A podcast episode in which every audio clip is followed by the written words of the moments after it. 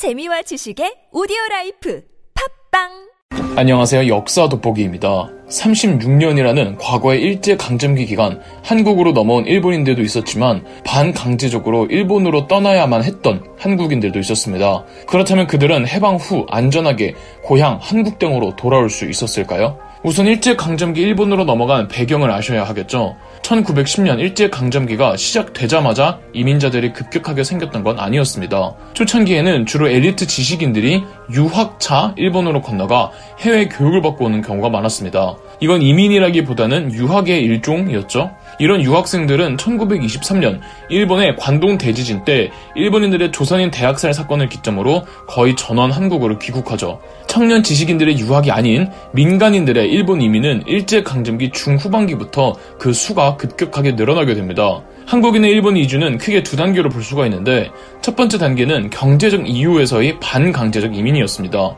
1910년대와 20년대를 거치면서 일제는 토지조사 사업으로 한국의 토지 상당수를 국유화해서 땅을 전부 빼앗기고 소장농으로 몰락해버렸으며 산미 증식계획이라는 조선 총독부의 대규모 쌀 증산 사업 당시에 그 수많은 쌀들을 전부 착취해 일본으로 보내놓곤 심지어 쌀 증산 사업에서 발생하는 사업 비용들을 조선 농민들에게 전가해버려 농민들 상당수가 빚쟁이가 되어버린 겁니다. 여기에 친일 지주들, 일본인 지주들, 각종 수리조합과 금융조합들의 횡포들로 인해 도저히 한국 땅에서 농민으로서는 너무나도 가난하게 살아야 했던 겁니다. 뼈 빠지게 농사를 해도 수확물 전부 빼앗기고 나는 빚쟁이가 되고 이래서 농촌 이탈 현상이 20년대 후반부터 심각해집니다. 가족을 책임지고 당장 오늘 밥 먹을 돈이 필요하기에 도시로 넘어가 막노동을 하며 겨우 하루를 채우지만 도시에서 그들이 살 곳은 없었고 집 같지도 않은 집 아무렇게나 막아놓고 살아야 했 으며 임금도 형편이 없었죠. 이러니 식민지 조선에서는 살기가 너무 힘이 들어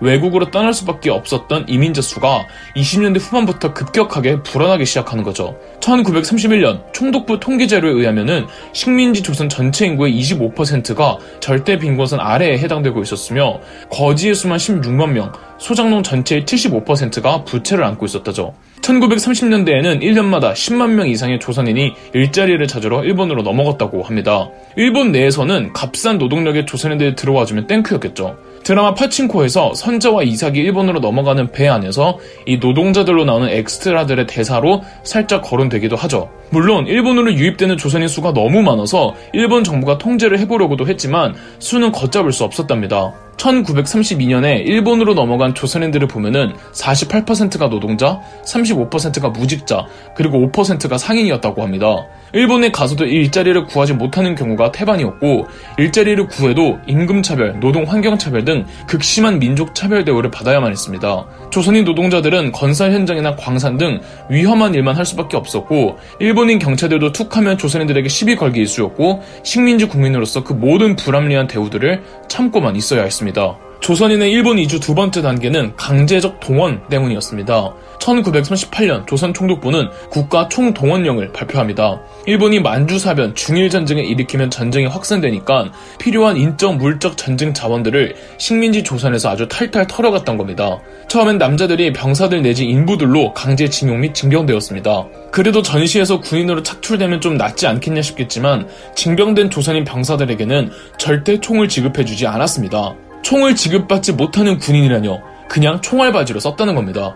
1941년엔 일본이 태평양 전쟁을 일으키며 호주 근처까지 진출했단 말이죠. 이 태평양의 여러 섬들을 기지화할 때 기지를 만들던 노역군들 태반이 조선인들이었습니다. 조선인들이 태평양 곳곳으로 퍼졌고 여성들의 경우 정신대 및 위안부로 착출당해 마찬가지로 태평양 섬 곳곳으로 퍼졌죠. 노역군으로 착출된 남성들이나 위안부로 착출된 여성들이나 그 중간에 조선인 브로커들이 어디를 가면 쉽게 돈 벌 수 있다고 속여서 데리고 간 뒤 일본 당국에 넘기는 구조였습니다. 당시 식민지 조선인은 너무 가난했기 때문에 돈을 벌 수 있다는 유혹에 쉽게 넘어갈 수밖에 없었고요. 그냥 강제로 대놓고 끌고 가는 경우도 허다했고요. 1940년 한 해에만 남녀 합해서 22만 명이 강제 동원되었습니다. 그 아픈 흔적이 남아있는 대표적인 곳이 군함도가 있죠. 군함도는 일본의 전쟁을 위해 광산 자원을 생산하던 광업 도시였는데 이 탄광에 강제징용된 조선인들을 가장 위험한 근무 현장에 배치하고 월급도 미지급하거나 아주 소액을 주었죠. 그리고 섬이다 보니까 탈출도 불가능했습니다. 일본인 관계자들에게 학대도 당하고 말이죠. 강제 수용소나 다름없었죠. 1944년 일본으로 동원된 조선인 배치 산업 분야를 보면은 62%가 탄광, 11.4%가 탄광 이외의 광산, 18.7%가 토목 건축, 그리고 8.2%가 공정 및 기타였다고 합니다. 탄광에서 가장 위험한 채굴 작업자들을 사키야마라고 부른다고 하는데 일본 측 자료에 의하면 이 사키야마 노동자 가운데 60%가 조선인이었다고 합니다. 1944년 9월에는 여자 정신 근로령이라고 여성 강제 동원을 아예 행정 명령으로 공식화해버렸죠. 당시 일본 내에서도 조선인 노동력 착취에 대해서는 비난의 여론도 꽤 있었습니다. 적어도 노동 환경 개선을 주장하는 일본인들도 있었지만 소수였고 조선 총독부와 일본 행정 당국은 전혀 듣지를 않았죠. 강제 동원된 조선인 수는 70만 명이었고 1945년 약 200만 명의 조선인이 일본에 있었습니다. 1945년 8월 일제가 패망하죠. 이에 징용도 해제되었습니다. 일제는 동원됐던 사람들에게 1인당 100엔을 지불하기로 했지만 조선인에게는 지급되지 않았습니다. 일본에 수립된 미국의 연합국 최고사령관 총사령부, 일명 GHQ는 조선인 귀국 송환 조치를 담당하게 됩니다. 일본 내 조선인들은 하루빨리 조기 귀국시켜달라며 소요를 일으키는 경우도 있었고, 가도 한국 땅에 내 집도 없고, 할 일도 없고, 오히려 일본에 오래 살아서 여기에 생활 터전이 열악하나마 그래도 있는 게 어디냐며 귀국을 주저하는 사람들도 있었습니다. 이들 가운데 조선으로 귀국하려는 쪽에서는 GHQ가 마련해준 공식적인 배편 이외에 다른 일본 행정당국의 배편을 알아보다가 큰 사건이 하나 터진 적이 있었는데요. 1945년 8월 22일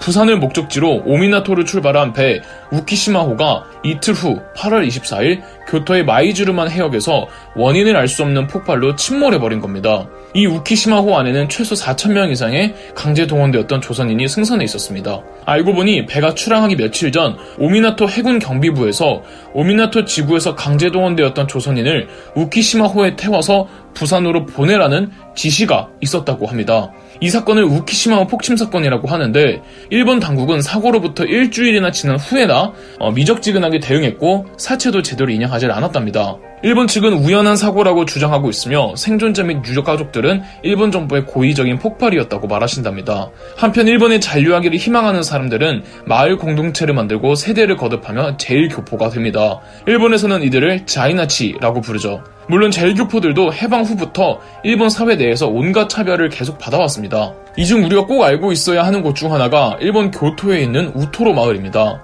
1942년 일본은 교토 남쪽에 비행장을 건설하는데 이때 동원되었던 2,000명의 인부들 중 1,300명이 강제 동원된 조선인이었다고 합니다. 그 조선인 인분들의 합숙소가 해방 후 미처 한국으로 돌아가지 못하고 계속 합숙소에서 생활할 수밖에 없었는데 이 합숙소가 원래부터 교토에 있던 조선인들이 거주하고 있던 마을이었던 듯합니다. 이 작은 마을과 합숙소가 합쳐져 우토로 마을이 되었고 조선인 마을이 있다는 소식에 다른 이유로 강제 동원되었지만 아직 한국으로 돌아갈 편을 찾지 못한 조선인들이 몰려들었다고 합니다. 어찌됐든 합숙소로 시작했기에 당시 강제 동원된 조선인들의 합숙소는 말을 할 수 없을 정도로 열악한 합숙소였고 그것이 그대로 마을화되었기에 사람들이 살기에 적합한 곳은 아니었습니다. 해방 후 당연하게도 일본 정부의 지원은 없었고요. 상하수도 시설조차 없었다죠. 현재 일본 전국 곳곳에 퍼져 있는 코리아타운 경우 대부분 이 시대 조선인들끼리 다 함께 살았던 구역이 마을화된 경우가 대부분이죠. 그렇다면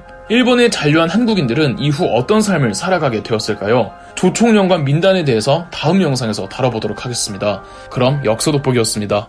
영상 재미있으셨다면 구독과 좋아요, 알림 설정까지 해주시면 감사드리겠습니다.